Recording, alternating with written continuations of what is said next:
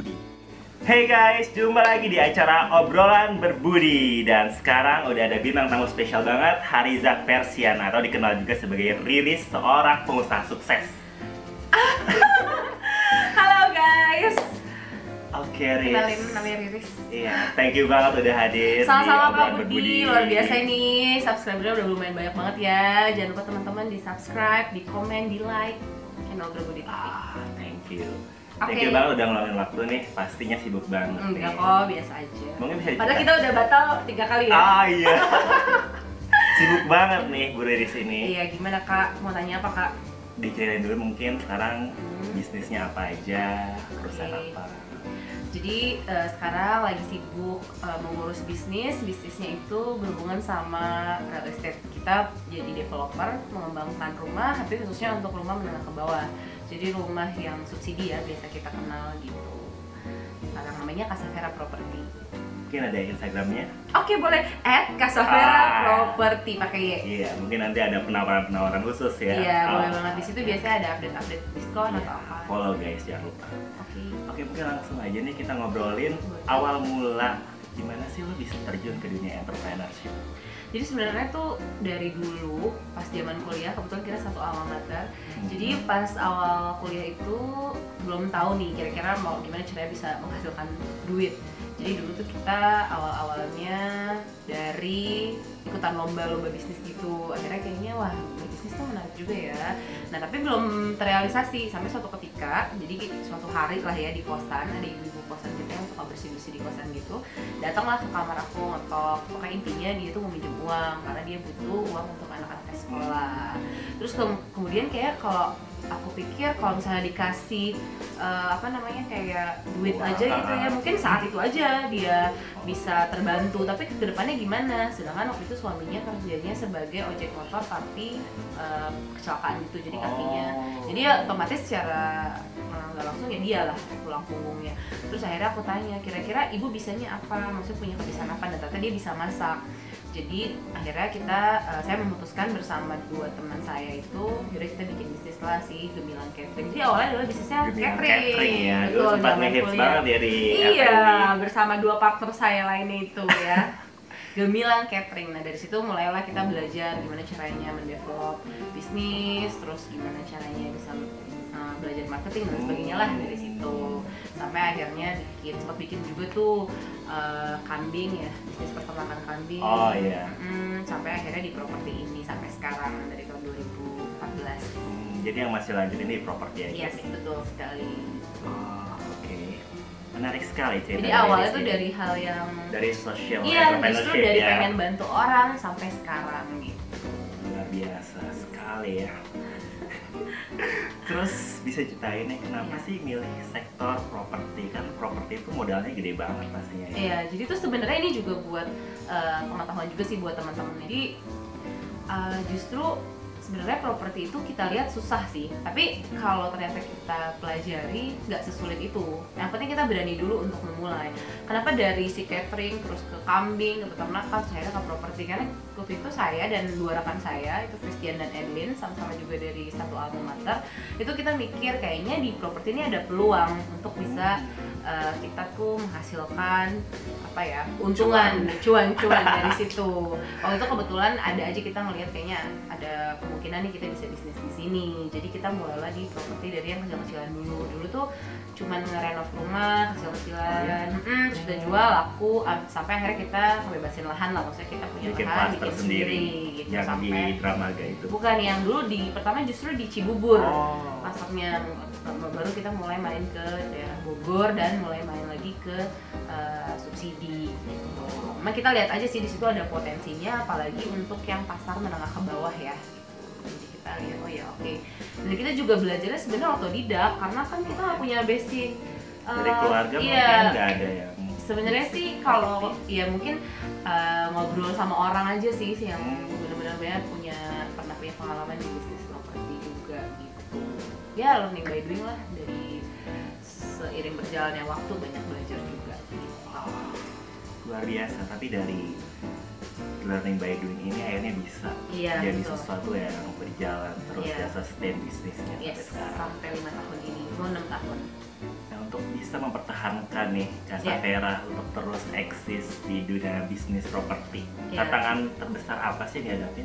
sebenarnya tantangan tuh banyak banget tapi mungkin yang akan uh, saya highlight itu mungkin tiga tantangan terbesar ya yang benar-benar dialami lah selama mungkin kurang lebih enam tahun ini mengembangkan Casa Vera jadi itu yang pertama internal dari internal sendiri tuh kita kayaknya yang paling penting adalah sumber daya manusia Hmm. itu sulit banget sih apalagi seiring berjalannya waktu juga ya di industri sekarang ini kan kayaknya makin oke oke lah sumber daya manusianya ya gimana caranya caranya supaya bisa catch up gitu sama sama industri yang sekarang Bisa attract talent. Iya, betul. Jadi kayak kebutuhan kita disesuaikan juga dan kalaupun kita punya staff atau punya apa namanya hmm, sumber daya manusia yang ada di kantor tuh gimana cara supaya bisa upgrade gitu Hmm. Kemampuannya untuk ikutin pasar juga kan kayak marketing tuh kan nggak cuma marketing cara konvensional sekarang Betul. udah macem-macem dan itu pun juga kita harus training harus kita uh, apa namanya kasih ilmu pengetahuan dan lain-lain. Itu sih itu yang pertama. Terus kalau yang eksternal sendiri tuh sebenarnya pertumbuhan ekonomi ya ketidakpastian pertumbuhan ekonomi Betul itu juga berpengaruh banget. Karena kan kita punya target ya maksudnya target market kita tuh adalah menengah ke bawah tiba-tiba ekonomi goyang atau gimana kita nggak tahu suku naik. bunga naik itu tuh kayak jadi apa ya jadi berpengaruh banget lah sama target-target eh, market kita gitu. Itu yang kedua terus yang ketiga sama regulasi pemerintah juga sih yang eksternal ya dari eksternalnya. Sebenarnya kan regulasi pemerintah tuh kayak untuk izin surat-surat kan mungkin Oh, birokrasinya. betul. Sebenarnya eh, ini sih udah agak lebih mending dibanding beberapa tahun sebelumnya yang rigid banget dan text time. Nah makin ke sini makin ya agak lebih mudah tapi tetap lama. Maksudnya kayak kita harus nunggu untuk penyelesaian assessment tuh 6 sampai 8 bulan. Belum lagi IMB belum lagi apa-apa itu tuh mungkin satu tahunan lah bisa beres baru beres semua semua yang hubungan sama surat surat surat ya surat surat kelengkapan legalitas. Itu setahun lah nah itu sih yang membuat juga jadi lambat karena kan birokrasi ya seperti kita tahu tapi ya ya itulah namanya juga berbisnis kan ada naik turunnya pasti ada tantangan tapi kita gimana caranya supaya kita bisa melihat tantangan itu dengan benar dan baik Kan tadi banyak sekali tantangan ya di Iya. dunia bisnis khususnya properti. oke Menurut Riri sendiri nih, apa sih modal terbesar, terpenting untuk seorang entrepreneur? sebenarnya gini kalau menjadi pengusaha itu tuh yang kita perlu lihat yang perlu kita tahu tuh ada opportunity atau enggak? Ada kesempatan nggak sih sebenarnya untuk memperoleh? Ya pasti kan kalau pengusaha lihatnya dari untung dulu ya. Kira-kira ada ada opportunity nggak di sini untuk dapat keuntungan? Nah yang membuat orang jadi ragu untuk mulai bisnis tuh karena mereka tuh kayak nggak berani untuk memulainya. Padahal sebenarnya ya itu tadi modal terpenting untuk menjadi pengusaha adalah berani dulu. Berani kita ambil sikap maksudnya kayak udah mau nih mulai bisnis. Misalnya mau mulai bisnis properti mau nih mulai bisnis properti gitu kan coba aja dulu kita mulai gimana sih caranya? Kita misal baca buku kumpul kita ketemu sama orang-orang yang memang udah bisnis di situ kita Hmm. belajar. Ya udah kita mulai udah dengan modal keberanian. Yang kedua adalah kita mesti persisten. Persisten tuh karena kenapa? Karena yang namanya berbisnis tuh nggak mungkin mudah dan nggak semudah yang dilihat orang. Gitu orang-orang tuh mikir kayak bisnis tuh enak banget ya gitu. Ini bisa suka-suka waktunya bisa ini bisa itu gitu. Padahal sebenarnya nggak kayak gitu. Banyak banget tantangan yang orang lain tuh mungkin nggak bisa lihat. Ya memang kita aja yang ngalamin sendiri. Tapi kalau kita nggak persisten kita nggak tahu sebenarnya kayak apa ya gue tuh punya mimpi ya punya mimpi yang besar gitu yang pengen di, yang pengen dicapai susah kalau kita nggak persisten gitu gitu loh kak Budi. Jadi harus benar-benar persisten karena semangat itu harus terus ada gitu. Untuk kita bisa Untuk capai maintain, ya ya.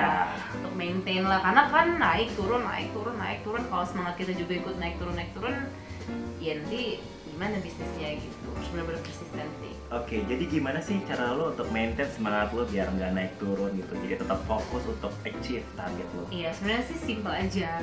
Gimana caranya memaintain semangat itu? Ya kita ingat aja tujuan akhirnya tuh apa gitu. Kayak misalnya kalau orang nih punya mimpi mau ngebahagiain orang tuanya, ya ingat aja kalau tujuan itu belum sampai kan kita mau nggak mau harus terus kan untuk sampai ke tujuan itu. Sama kayak misalnya hmm, aku punya target-target nih, punya target-target yang harus dicapai. Jadi ingat aja target itu tuh apa. Itu yang terus menyemangati sama support system sih. Itu support Hmm. system a lot banget kayak ketika kitanya ngerasa kayak udah stres banget atau kayak lemah banget biasanya tuh kayak ya orang-orang terdekat tuh menyemangati gitu kita balik lagi aja ke orang-orang terdekat ngobrol sama mereka di talk dan lain sebagainya nah, nanti biasanya itu akan kembali nge-refresh lagi gitu menyemangati lagi ya sebenarnya biasa lah ya kan orang mau kerja mau berbisnis tuh ada aja ada, masalah iya. gitu kan ya Hmm. itu baik-baiknya kita aja lah untuk maintain semangat itu supaya tetap ada supaya tetap ya tadi seperti yang aku bilang tadi persisten gitu Itu fokus sih, pada target ya Yes, untuk betul. bisa mewujudkannya betul sekali karena kan modal terpenting kan biasanya orang kalau mau terjun ke bisnis itu kan pasti mikir ah, perlu modal, Modal, uang Yes, gitu. yes, yes. gimana sih caranya kalau misalnya dia nggak punya modal tapi dia pengen berbisnis Oke, sebenarnya gini, zaman sekarang itu bukan zaman kita ngerjain semua-semua sendiri. Zaman sekarang tuh zaman kolaborasi.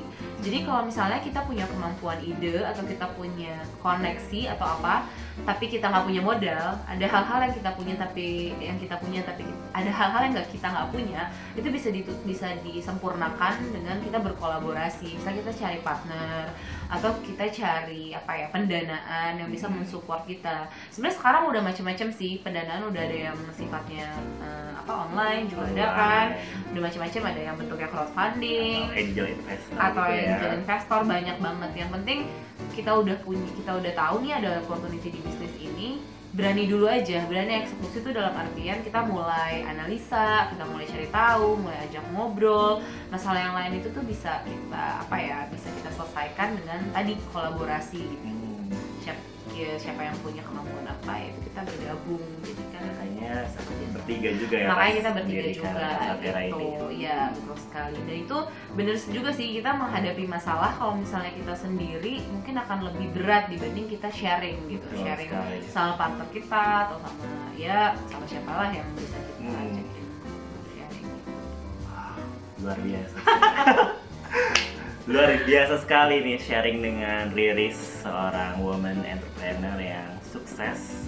Ya enggak Terima juga Ah, sebenarnya belum sih. Belum sukses. masih menuju ke sana. Amin amin amin. Masa sih? Iya benar kak. Masih menuju ke sana ya doain aja. Doain aja. Oke cita-cita saya mau jadi youtuber loh. Cita-cita aku mau jadi youtuber. oh ini masuk YouTube. Jadi udah terwujud ya. Jadi Alhamdulillah cita-citanya dari terwujud. satu mimpi ke mimpi lain Iya